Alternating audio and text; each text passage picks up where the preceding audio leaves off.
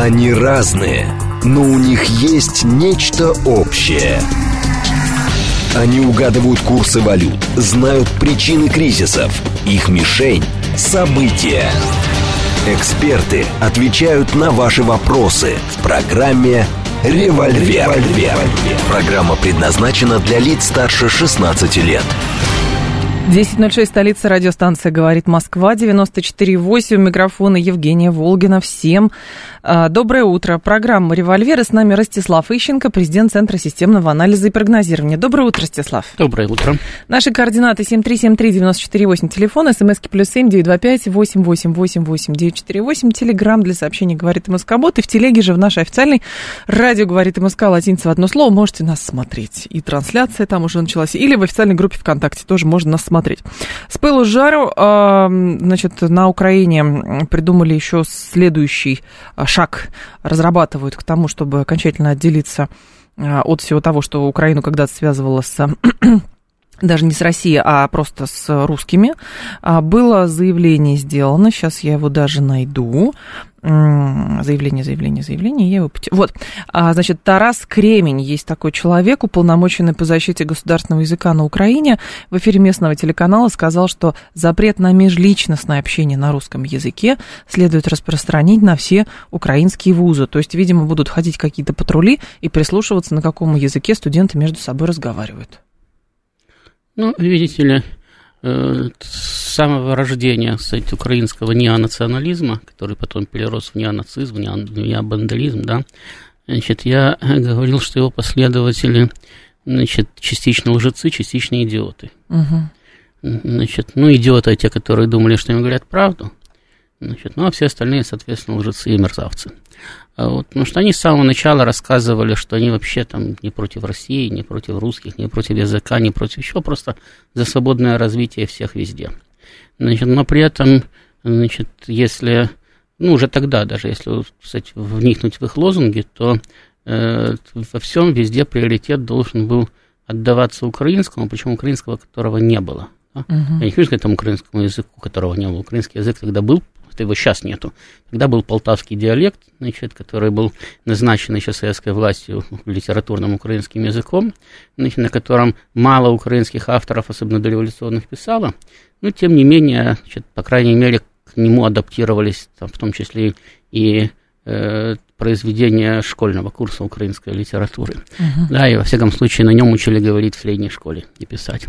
Значит, вот, но э, украинская культура как таковая, в принципе, отсутствовала, потому что, например, там, скажем, украинская опера и украинский балет, они были с основной частью советской, соответственно, российской. Конечно, значит, микрофон только э, э, традиции соответствующей.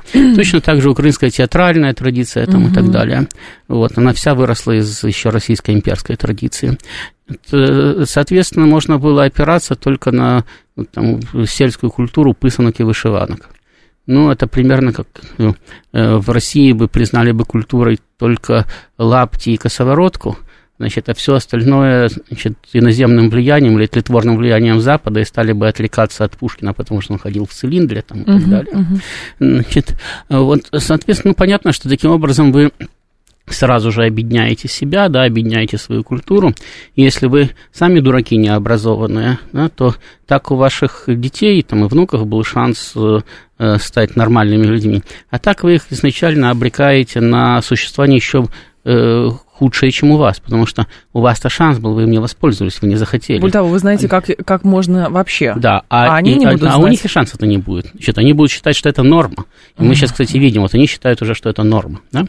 Значит, потом они рассказывали, что они не собираются там нигде искоренять русский язык и так далее. Когда им стали указывать на то, что они его искореняют, там, когда они стали его выдавливать из средств массовой информации, там, из э, официального да. оборота, они говорят, ну, так же, это же нормально, есть же государственный язык, да, значит, государственные случаи говорят на государственном языке, хотя им много раз говорили, что, допустим, э, там в Финляндии э, шведы, по-моему, составляют 8 или 10 процентов меньшинство населения, тем не менее, шведский является одним из государственных Финляндии, там, Швейцарии три языка, значит, канадского языка вообще нету, есть английский и французский, на котором говорят канадцы, там, и так далее, австралийский язык отсутствует, значит, хотя да. у них была одна идея, вот есть нация, у нации язык, если нет языка, то это уже не нация, значит, э, соответственно, и поэтому он должен быть государственным, все государственные органы должны о нем говорить. Им объясняли, что государственные органы должны общаться на том языке, на котором удобно э, их избирателям, потому что они являются обслуживающим персоналом, их наняли для того, чтобы работать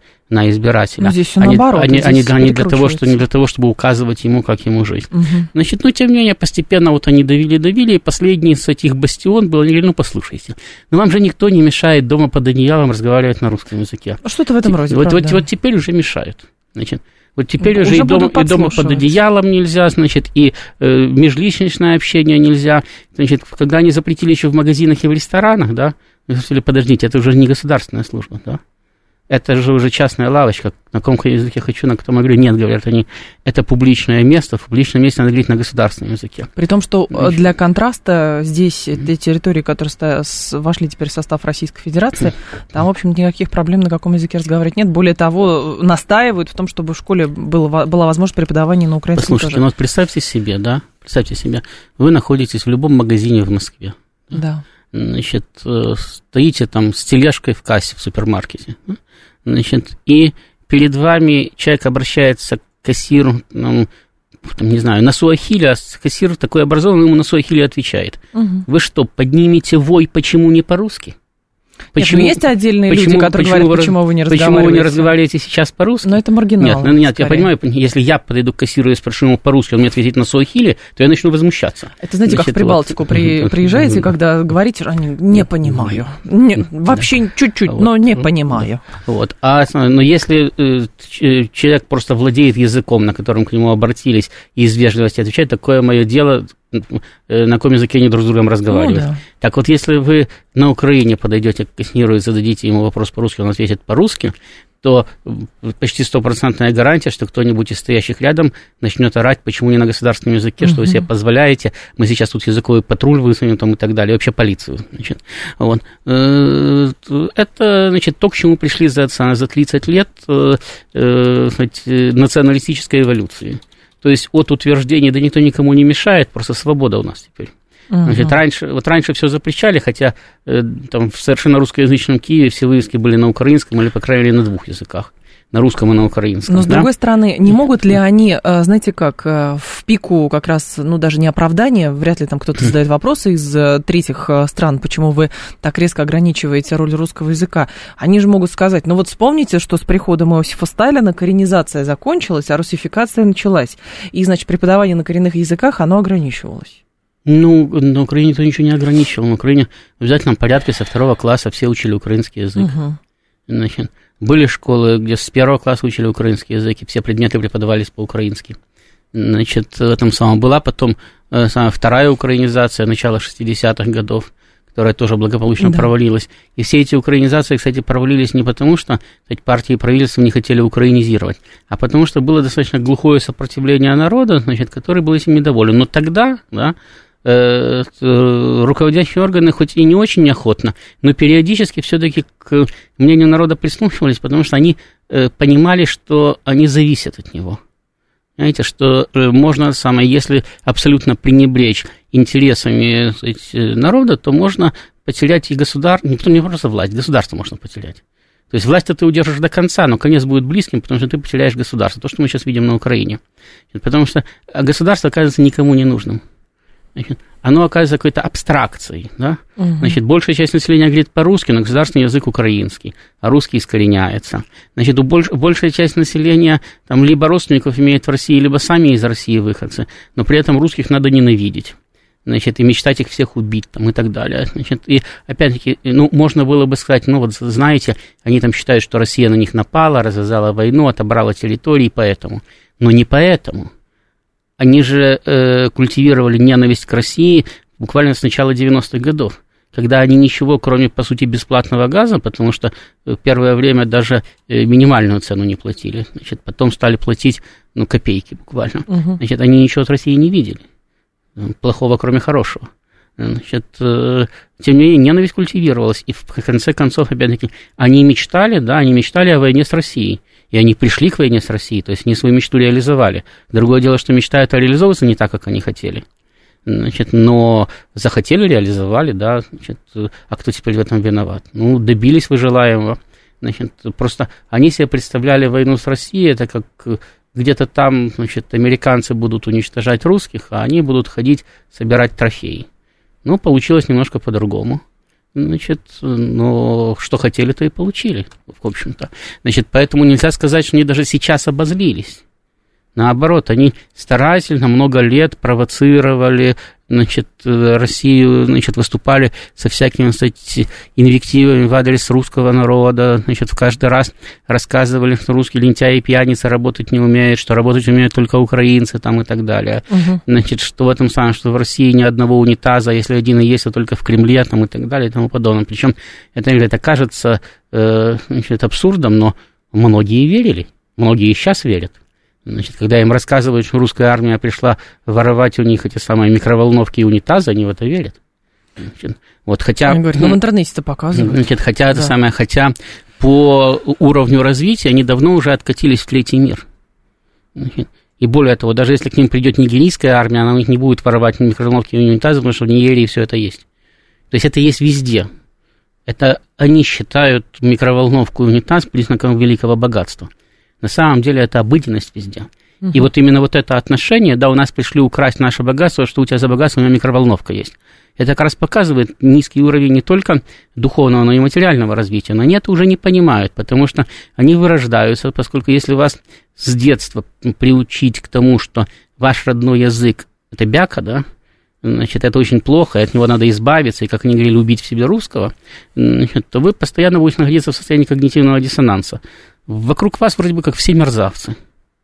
Значит, ну как, вы живете там на Украине, допустим, любите свою родину, все хорошо, но все мерзавцы, потому что вы говорите по-русски, потому что вы принадлежите к русской культуре, Это, потому что там, да, у вас миллионов человек. Да, да, потому что у вас родители, там предки все были такие, а людям внушают, э, на самом деле они не такими были, это их русифицировали.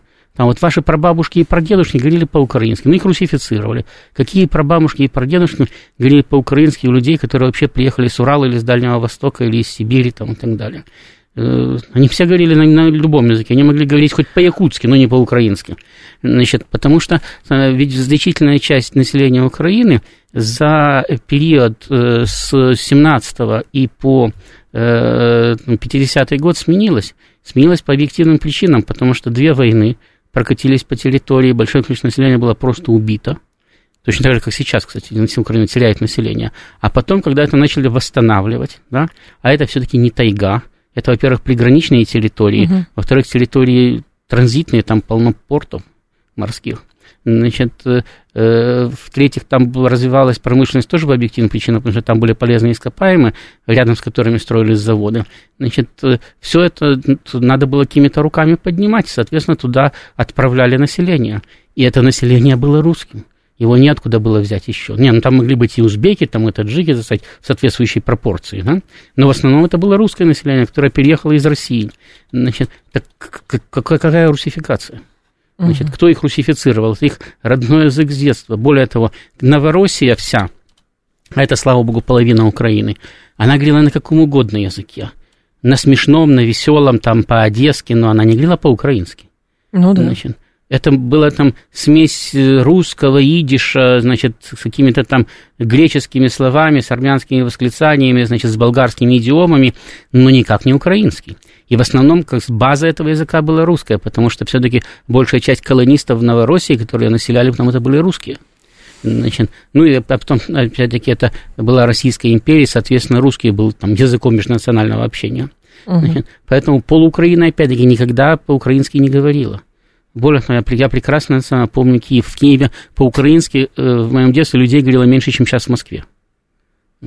Ну, потому что Москва сейчас город большой, много э, выходцев с Украины сюда переехало, значит, соответственно, значит, украиноговорящих людей, или, по крайней мере, которые примерно представляют себе, как перевести с украинского фразу, угу. значит, в Москве сейчас много. В Киеве таких было мало в то время. То есть только те, кто приезжал из близлежащих сел для работы на самых на заводах или для работы в строительстве. Ну, даже сейчас проблема с языком, она прослеживается просто даже на примере, кто-то из журналистов сделал коллаж из заголовков, когда упал этот вертолет рядом с детским садом. Э, в, под Киевом. Э, и там четыре издания и четыре разных варианта написания слова вертолет. Понятно, что это, наверное, ну, мелочи совсем, но проблемы языка, естественно, они Нет, это как, раз, это существуют. Это как раз свидетельство того, что единого литер... единой литературной нормы в украинском языке нету. То есть, почему я говорю, что украинский язык был, была единая литературная норма. Вот, да. Значит, в, на полтавском диалекте это вертолит. Угу. Значит, хотя там эти самые, на, на обочине, ну, как сейчас, в русском тоже есть диалекты, да? Конечно. Но есть единая литературная норма. Значит, вот э, когда э, советская власть исчезла, да, значит, и э, начал, страна начала постепенно галицизироваться, эту норму отменили, потому что э, для галичан это, самое, это русифицированный язык. Значит, э, а галицийскую внедрить не смогли. Угу. поэтому я вам когда-то говорил, что я помню, как Пинчук содержал три канала, значит, Э, СТБ, ICTV и новый, по-моему, они назывались. На трех каналах вели новости на украинском языке. Это было три разных украинских языка и ни один из них не совпадал ни с полтавским диалектом, ни с галицийским, значит, но, это было три разных украинских языка, вот они там называли там и, там, и эти самые там и э, аэродромы, и вертолеты, там и лифты, там все, все каждый называл по-разному.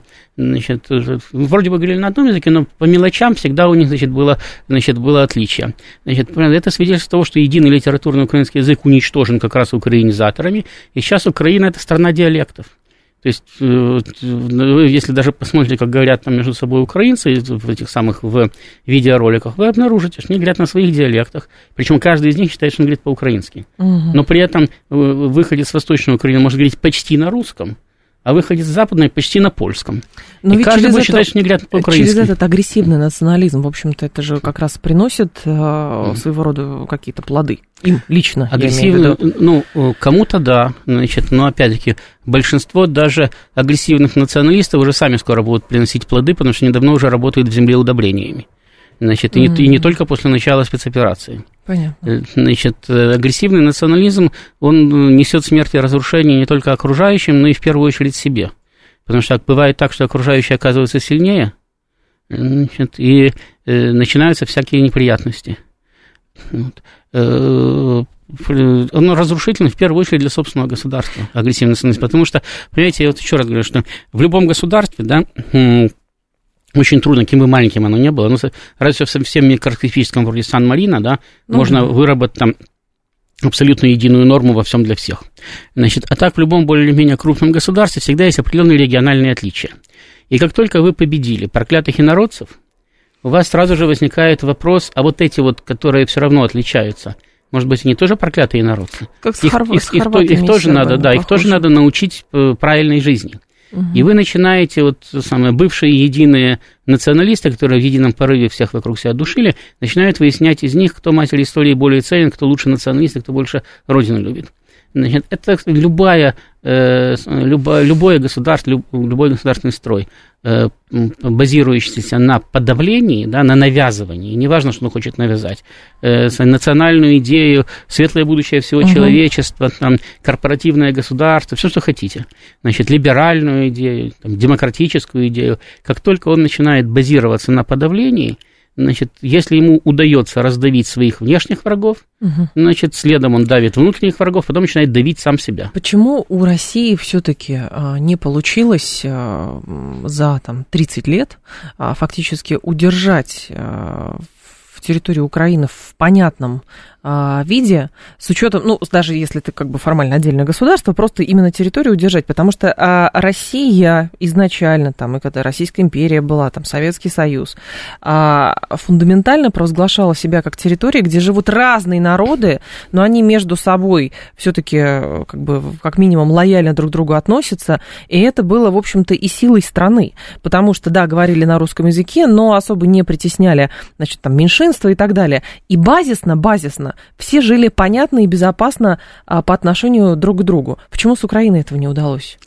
По той же причине, по которой э, в 1939 э, году Германия завоевывала польский коридор, угу. а СССР силой оружия, хоть практически и без выстрела, возвращал Прибалтику, э, Западную Украину и Белоруссию, ну, Финляндию уже вернуть не смог, хотя и воевал. Значит, потому что тогда произошла катастрофа, военная катастрофа двух империй, российской и германской, ну, там, в данном случае австрийская и османская из, нашего, из сферы наших интересов выпадают. Да, вот две империи потерпели военную катастрофу так. и были искусственно поделены значит, на независимые государства. Часть из этих государств удержала независимость, часть не удержала, часть влились в другие, значит, но те территории, которые от империи отпали тогда, и которые э, разрушены империей ввиду своей очевидной послевоенной слабости, восстановить угу. не могли. В России шла долгая гражданская война, после которой восстановление еще только начиналось. Э, в, самом, в Германии э, долгое время над ней давляли репарационные платежи, которые фактически убивали собственную экономику там, и так далее. Значит, ввиду военной слабости двух империй, значит, сразу вернуть эти территории было невозможно, а потом они стали уже составной частью тех государств, которые вошли. Их уже можно было вернуть только силой оружия. То же самое произошло здесь. Советский Союз потерпел политическую катастрофу. Да, он распался не в результате военной, а в результате политической, но от этого э, не легче. Военная катастрофа это тоже это фактически символизирует политическое поражение. Значит, он потерпел политическое поражение, распался, прекратил свое существование. Возник ряд независимых государств. Эти государства просуществовали ввиду военной слабости России, военно-политической, экономической слабости России угу. на протяжении первых 15 лет ее существования. Значит, э, эти государства просуществовали достаточно долго. Они просуществовали уже 30 лет. За это время выросли поколения, для которых эти государства своя земля и другое они не знают. Значит, Понятно. Э, выросли поколения людей, которые, да, они говорят еще по-русски. Ну, в некоторых странах уже и по-русски-то ну, молодые поколения не умеют говорить. Там. Значит, но там, где, которые были фактически русскими, такие как Украина, Белоруссия, да, там молодые поколения говорят еще по-русски, но они себя чувствуют уже другими. Значит, потому что они другого ничего не видели. Они знают, что это там в истории написано, что когда-то, да, они были составной частью империи, а эта империя их угнетала. А вот теперь они независимые, живут независимо, и это хорошо. Ну хорошо, а экономическая составляющая, ну то есть как бы какой слом должен произойти, чтобы э, как раз внутри России-то, мне кажется, это поняли давно, а вот эти как раз страны, которые в силу катастрофы Понимаете, экономическая, России, да, экономическая составляющая зависит от того, кто экономист, так сказать. А, потому что э, в России да, значит, э, традиционное имперское сознание – она, оно еще подкреплялось тем, э, что в руках ну, тех же самых олигархов, возникших в 90-е годы, оказались огромные э, части сырьевые народно-хозяйственного комплекса бывшего, угу. которые требовали мощных экспортных операций, экспортно-импортных. Понятно. Значит, соответственно, э, работать на мировом рынке без прикрытия сильного государства невозможно. Тебя просто берут как липку и выбросят оттуда. Поэтому им понадобилось сильное российское государство. Они согласились пожертвовать своим политическим влиянием в пользу сказать, государственного прикрытия. Значит, потом большинство из них в силу идеологических расхождений с российским государством вообще Россию покинули, значит, хотя кое-кто остался. Но на, на том этапе это был такой компромисс. Да? Значит, мы не лезем в политику, а вы помогаете нам торговать на угу. мировом рынке. Значит, а мы еще заодно и налоги платим в, в целом. Значит, на Украине и в других, кстати, постсоветских государствах в основном, там есть некоторые отличия, вроде там Азербайджана, значит, Казахстана частично, значит, к власти пришли э, компрадорские э, э элиты. Э, да, элиты, потому что им своим э, это проще всего – если вы, ну, как не умеете хозяйство, да, если у вас нет политического опыта, откуда у этих людей политический опыт, если они служили просто региональными ретрансляторами воли центра? Угу. Если из Москвы поступал приказ, они его ретранслировали дальше. И в этом заключалась, собственно, их задача. Отсюда послать отчеты, оттуда ретранслировать приказы. Значит, если у вас нет ни политического, ни экономического, ни международного опыта, то проще всего подчиниться кому-то новому сильному – ну, был союз советский, будет европейский, там, или будут Соединенные Штаты, тоже, кстати, союз государств, да, значит, вот, ну, будем им подчиняться, значит, как они скажут, так и будем делать. Ну да, они вроде бы страну грабят, но мне-то достается. Ростислав Ищенко с нами, президент Центра системного анализа и прогнозирования. Сейчас новости, потом продолжим. Они разные, но у них есть нечто общее – они угадывают курсы валют, знают причины кризисов. Их мишень – события. Эксперты отвечают на ваши вопросы в программе «Револьвер». Револьвер. 10.35, столица, радиостанция «Говорит Москва», 94.8, микрофон Евгения Волгина. Всем доброе утро, программа «Револьвер». Ростислав Ищенко с нами, президент Центра системного анализа и прогнозирования. Смотреть можно на своей официальной группе ВКонтакте и в телеграм-канале «Радио говорит МСК» латиница в одно слово. Тут поляки решили Россию поделить в очередной раз. А, даже форум провели в Европарламенте. Поляки выступали в качестве организаторов и кураторов. Там причем выступил еще такой человек, как Ахмед Закаев, а, вот, который там давным-давно уже уехал из России, скрывается, вот, ну, как жив-здоров выясняется. В общем, какой-то форум, что-то они там про независимую или свободную Россию, как-то так это называлось, но смысл в том, что быстро, бывший министр иностранных дел и бывший, э, бывшая глава канцелярии президента Польши, депутат Европарламента Анна Фатыга много чего наговорила. Она говорит, в частности, что Значит, корень а, проблем с Россией – это авторитарная имперская сущность Москвы, фобия царской охранки, КГБ, ФСБ и так далее. Российский империализм имеет очень глубокие корни. Европейский парламент, многие другие парламенты по всему миру назвали Россию террористическим государством, и она должна быть ликвидирована. Иначе не стоит сомневаться, что в слепом желании сохранить империю другие преступники в ее руководстве будут продолжать тратата, создавать угрозы. Далее она говорит, что значит, претензии у нее к Михаилу Лермонтову, возникли. Она сказала, что Лермонтов а, занимался культурным присвоением это украл... разве она? По-моему, там она, она, она, да? она, да, да, да, да, да. А, значит, укравший легенды, Михаил Лермонтов украл легенды покоренных черкесов. Русские пытались отделить этнического украинца Николая Гоголя от его украинской национальной идентичности. Распад России может привести определенные трудности, но эти риски будут гораздо менее опасными, чем сохранение этой агрессивной империи в неизменном виде. Значит, у России нет недр, есть недра, э, уран, алмазы, зерно, лес, все эти ресурсы татарские, башкирские, сибирские, карельские, айратские, черкесские, бурятские, уральские, кубанские, ногайские и так далее. И Москва для большинства коренных народов – это, значит, репрессии, война, эксплуатация и безнадега. Вот. И, в общем, Россия должна объединиться по принципу Европейского Союза, когда есть много-много-много государств, типа Башкирии или Забайкалья, Читы, значит, и все. И вот все они в Евразийском, как, не знаю, как в Российском Союзе каком-то находятся.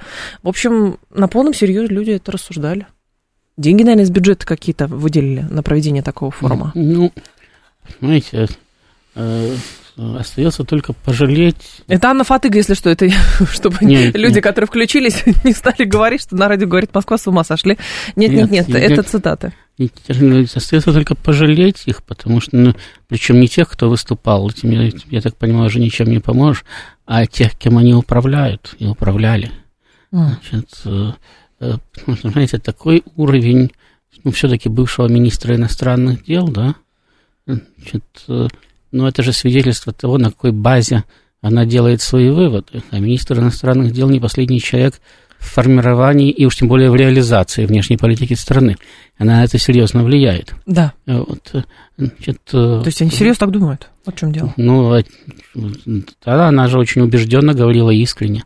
Значит, э, действительно, кстати, ну, может быть, я понимаю, что не все поляки, даже не все, э, не все польские министры так думают, да, там есть вполне, кстати, адекватные люди. Но показатель, такой человек может стать министром, вот, который реально считает, что там Пушкин и Лермонтов обокрали покоренные народы. Я удивляюсь, что она еще не сказала, что Россия присвоила себе заслуги Костюшка в покорении Сибири, значит, вот, ну и других поляков, которых туда отправили в свое время.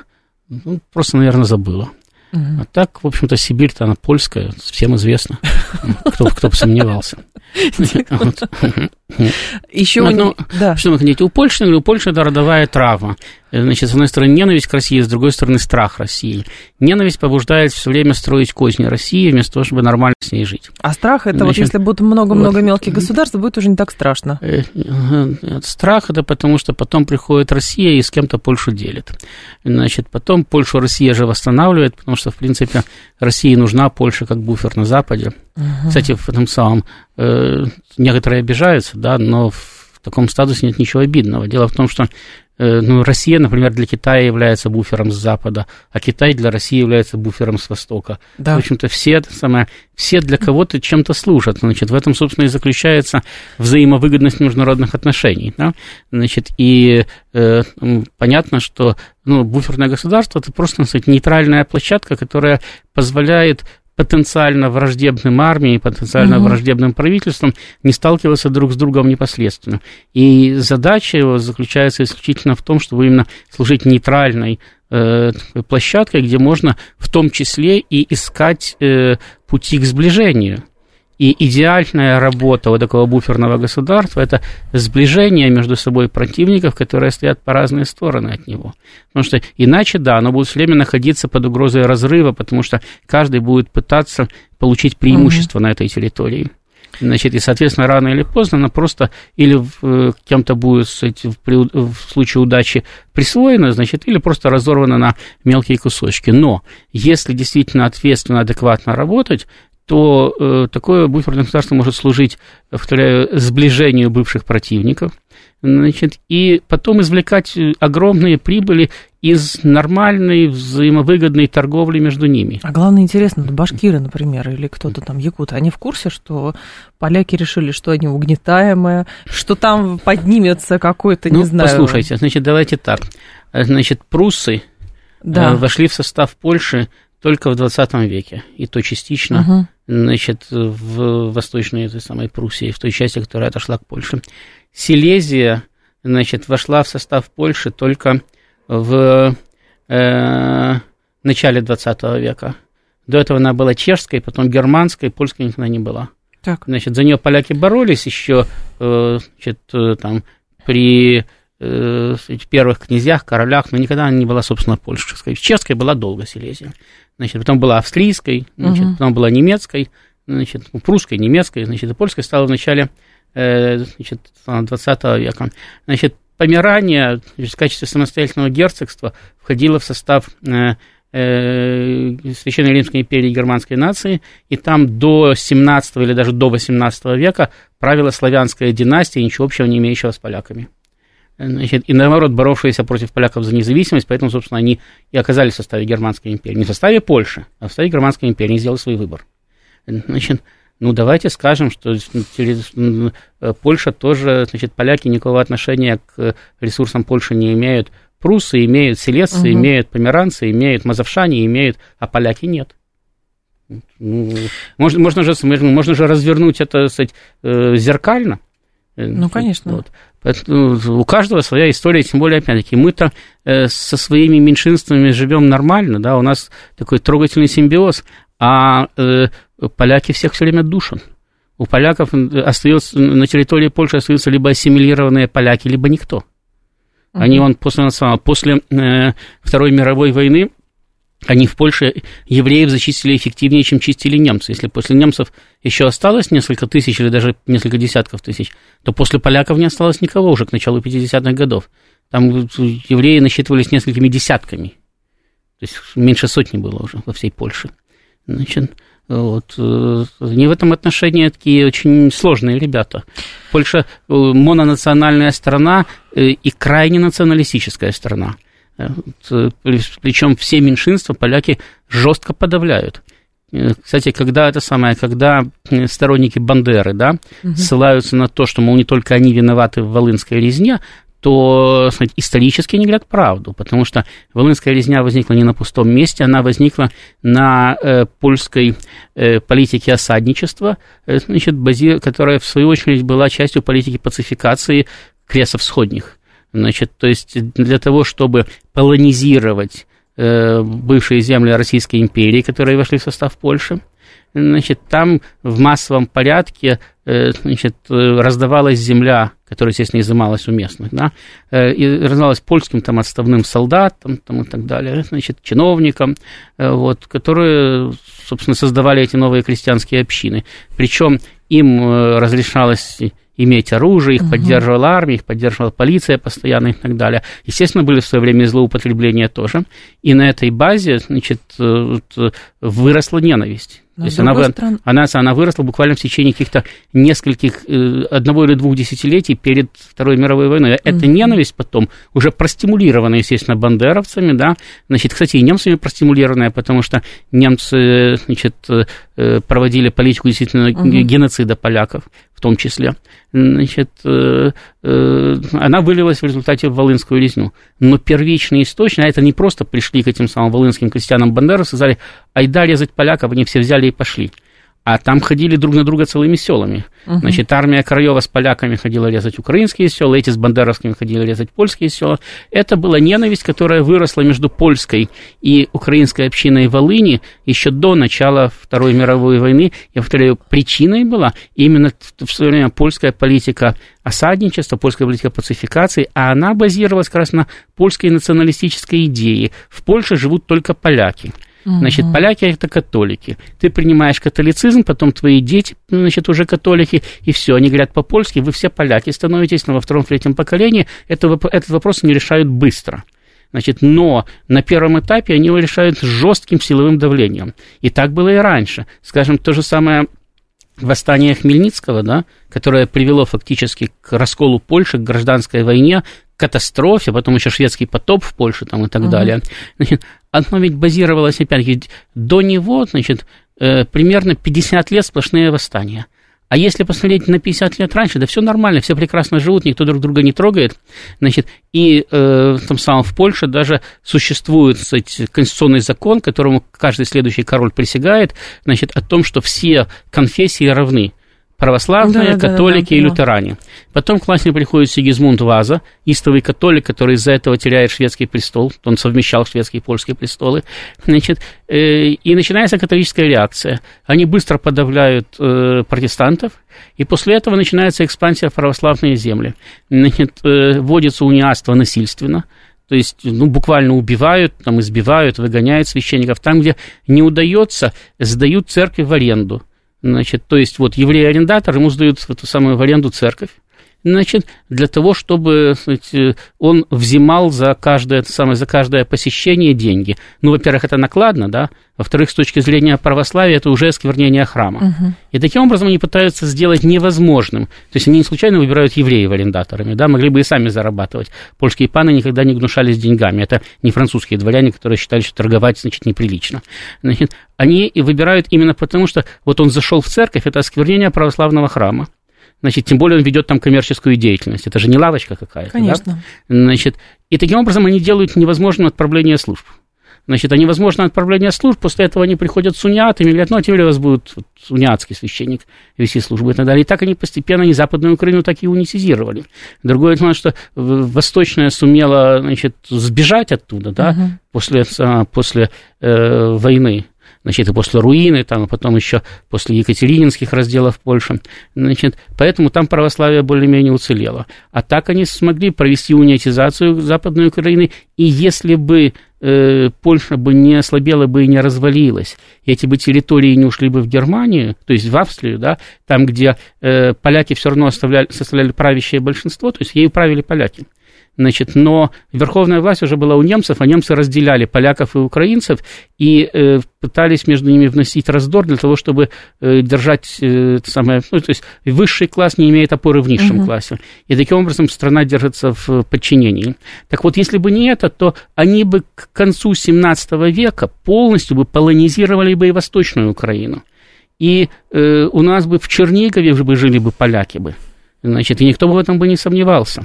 Потому что они действуют очень жестко, да, насилием, да, в том числе даже средствами гражданской войны этим угу. не гнушаются. Но это самое, но они строят единую Польшу, единого польского народа. Но согласитесь, чего не отнять, все-таки у европейских политиков, в частности, а, польских политиков, они очень открыты и искренне в своих заявлениях. Ну, то есть для нас, может быть, мы смотрим, ну, ну это чушь какая-то, то, что говорю, вот даже еще я зачитаю от нее. Распад России принесет неоспоримые преимущества в сфере безопасности, в том числе энергетической, и в экономике Европы и Центральной Азии. Вот почему, говорит э, вот эта э, дама, мы рады принять в себя экспертов, историков, журналистов, политиков и представителей более чем 20 народов России, которые собираются встречаются в Брюсселе, чтобы обсудить перспективы деколонизации и деимпериализации Российской Федерации. Абсолютно искренне. И план Э, есть. это, понимаете, я вам советую э, много и часто читать социальные сети. И вы обнаружите, проведя самый поверхностный анализ, что дурак всегда искренне и абсолютно уверен в своей правоте. Умный человек всегда сомневается. Ну, потому что он знает, что в этом самом, что э, может что-то не знать, значит, а какие-то сведения могут быть неточными там, и так далее. То есть вы думаете, что это рандомное заявление какого-нибудь пользователя социальных сетей? Нет, я считаю, что она просто дура. Я вам об этом уже говорил. Но это неудивительно, просто, конечно, поляков остается пожалеть, что у них такие люди ими управляют и управляли, да. Ну, бывший министр, сейчас евродепутат, потом опять министром будет. Ну, понимаете, просто некоторые вещи, да, умные люди вслух не произносят, даже если не так думают. Э, А дурак, он всегда соплом. Во-первых, у него всегда простые решения. Что там, давайте поделим Россию, да. Мгм. А наши говорят, а давайте просто сбросим на Польшу атомную бомбу. А лучше две. Ну, Значит, вот там. А лучше сразу на Великобританию, еще лучше сразу на Вашингтон там, и так далее. Значит, и все, потом удивляются, и когда им говорят о нас, они говорят, а нас за что? Ромуальд говорит, поляки молодцы, они за свою нацию не то, что... В смысле не то, что мы. Вот это интересно. То, что вы да- дальше написали, я даже вы- вычитывать в эфире не у нас, буду. на самом- у нас просто разное понимание нации. Да, Значит, э, у нас совершенно э, верно. в этом самом, в России, кстати, испокон веков, так, причем это, опять это не заслуга чья-то там русских, уграфинов, монголов, тюрок там или еще кого-то там, э, то есть народов, которые жили на этой территории, сейчас живут в симбиозе, а некоторые просто вообще слились в единый народ. Это э, сказать, э, объективный результат э, исторических условий жизни. Да? Так вот, в России, по сути дела, политическая нация сложилась значительно раньше, чем во всей остальной Европе, то есть еще на эп- в эпоху раннего феодализма, потому что очень большое количество народов жило в перемешку, значит, через, через полосицу, значит, а интересы, торговые, экономические интересы военно-политической защиты были у всех одни и те же. Значит, Конечно. и как только... Надо э, договариваться да, между да, собой. Да, как только э, русские князья принесли вот на эти территории э, христианство, православие, да, как единый объединяющий момент, ну, потому что до этого там разные язычники, да, с немножко разными богами, значит, по разному, а Бог всегда еще и символ рода, значит, у Мгм. язычника, да, они, значит, всегда, э, всегда их что-то разделяло, да. А здесь произошло религиозное объединение, и после этого фактически на религиозной основе родилось то, что потом называли единым русским православным народом. Ну, ведь у нас же действительно еще даже э, с- с, э, в те времена, как- когда говорят э, наши самые украинские друзья, э, Москвы еще не было, на болотах только лягушки здесь квакали. Уже тогда, значит, э, в, э, в- в русском самом народе формирующемся было несколько субстратов. Был славянский, значит, был частично уграфинский, потому что и по линии Днепра проживали некоторые уграфинские племена, значит, был этот самый э, тюркский, потому что уже начиналась интеграция в самые черных клобуков, там и бериндеев всяких в этот самый в состав русского народа. Был, был, был варяжский, значит, ну, кавказский далеко, в принципе, он не очень самое... Да, был осетинский, кстати, значит, потому что э, самое уже э, Михаил э, Владимир Черниговский, брат Ярослава Мудрого, приводил с собой аланские дружины, значит, э, из э, Тмутаракани. Значит, а, то есть были, уже были разные субстраты. И, и сила и мощь русского государства и русского народа, она как раз базировалась изначально, вот со времен еще самой древней Руси, да, именно на, вза- на взаимодействии вот этих вот разных этих самых субстратов. И в конечном итоге, говорю, конечное их объединение произошло на базе принесенного вначале из Византии христианства, которое потом распространялось, собственно, по всей Руси. Значит, а с продвижением дальше на этот самый, на э, восток, значит, э, большая часть э, проживавших там уграфинских народов просто тоже интегрировалась вместе со славянами в единый русский народ. И мы сейчас даже не скажем в русских больше кого там, славян, э, у графинов, кого. Потому что это огромное пространство, где жили там племена, численность которых мы опять-таки не знаем, можем только предполагать. Значит, но если мы посмотрим, допустим, на карту XII века, то все, что сейчас, э, значит, и там в конце 19-го даже рисовалась, значит, покрытая славянами, да, великороссами, значит, в XII, в XI, в X веке это еще были племена уграфинские. Сейчас от них остались только маленькие вкрапления там в виде там, э, мордвы там, и так далее, но это все-таки маленькие анклавчики. Понятно. Значит, а то это было огромное пространство, вплоть туда до Якутии, заселенное примерно одними и теми же племенами, родственными друг другу племенами. Они все стали русским народом. Сейчас все это русские. Если их выделить из русских, то русские, Россия опять окажется где-то здесь, в Придуралии. Ну, что-то в этом роде, да. Но наш слушатель говорит, много ли дураков на свете, забавно, что они все говорят со статусом бывший, и они так откровенно или не откровенно занимают максимально радикальную позицию в своем обществе. А кто-то ведь должен окормлять условных польских квасных патриотов.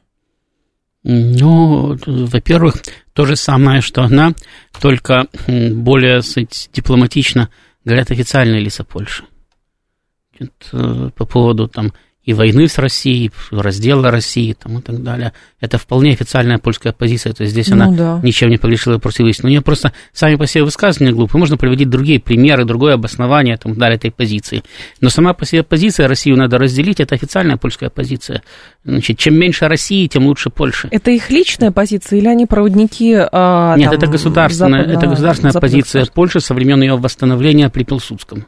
Угу. Значит, ну, социалистическая Польша своей, так сказать, позиции на восточном направлении не имела, значит, потому что кто же ее спрашивал. Угу. Но как только, значит, была восстановлена Третья Речь Посполитая, значит, сразу же традиционная, значит, позиция, что давайте э, лучше, как можно дальше надо отодвинуть Россию, между собой и Россией надо иметь какой-то буфер, значит, а лучше всего, если России не будет вообще, эта позиция э, польская, вполне официальная, начиная с начала 90-х годов. Угу. И поляки пытались со всеми вот лимитрофами, там, отделявшими их от России, с прибалтами, с белорусами, и с Украиной, дружить, налаживать хорошие отношения, значит, по мере возможности, насколько им, кстати, польский гонор позволял, значит, именно для того, чтобы все это организовывать против России. Притом... И опять-таки угу. польско-шведская идея Междуморья, ну, а в первую очередь польская, потом к ней шведы присоединились и стали поддерживать.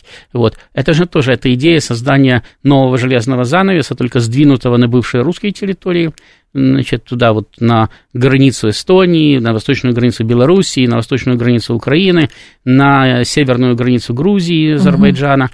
Вот это вот, опять-таки, идея железного занавеса вокруг России, отбрасывания России как можно дальше, создание как можно больших трудностей для того, чтобы стимулировать ее дальнейший распад. Притом, я слышала высказывания людей а, как раз в дискуссиях а, про то, почему европейцы, в частности поляки, делают такие а, ультраагрессивные заявления, и знаете, что я на это слышала? Что, ну, слушайте, ну, Россия-то первая начала, вот если бы Россия не начала СВО на Украине, так э, и поляки бы так не говорили. Конечно, они маленькие, маленькая страна, они боятся, поэтому они делают такие заявления, поэтому не надо было СВО начинать. Ну, поляки всегда делали такие заявления. Говорю, точно так же, как украинцы всегда испытывали, сказать, политические украинцы, да, я имею в виду украинский народ, там, или людей, проживавших на Украине и имевших украинский паспорт, значит, а именно политические украинцы всегда испытывали ненависть к России, Значит, потому что я уже говорил все время, что политическое украинство, оно характеризуется одним броским лозунгом «убей в себе русского». То есть, если убил угу. себе русского, то украинец, а не убил, значит, значит, все еще русский. Понятно. Да. Значит, э, ну, по-моему, дальше все понятно, да. То есть, если ты убиваешь русского в себе, то надо убить русского и в соседей, и таким образом его осчастливить. А если в нем нельзя убить, то надо его убить. Значит, у поляков примерно то же самое, только у поляков уже все-таки э, значит, несколько столетий существования в рамках э, суверенного государства и в свое время даже Великой Восточноевропейской империи – значит, у них э, сильнее государственная традиция, действительно опытнее политики, угу. значит, они стараются более тонко действовать, но они тоже постоянно срываются. Значит, и тонко не получается. Ну, да, все, все время, опять-таки, все время, они, находясь в состоянии когнитивного диссонанса, когда, с одной стороны, они России боятся, а с другой стороны, надо все время России козни делать. А нельзя же делать так, чтобы было совсем незаметно, да? Значит, и они постоянно срываются и начинают рассказывать о том, что их бедных маленьких обижают, а если даже еще не обижают, то хотят обидеть в будущем.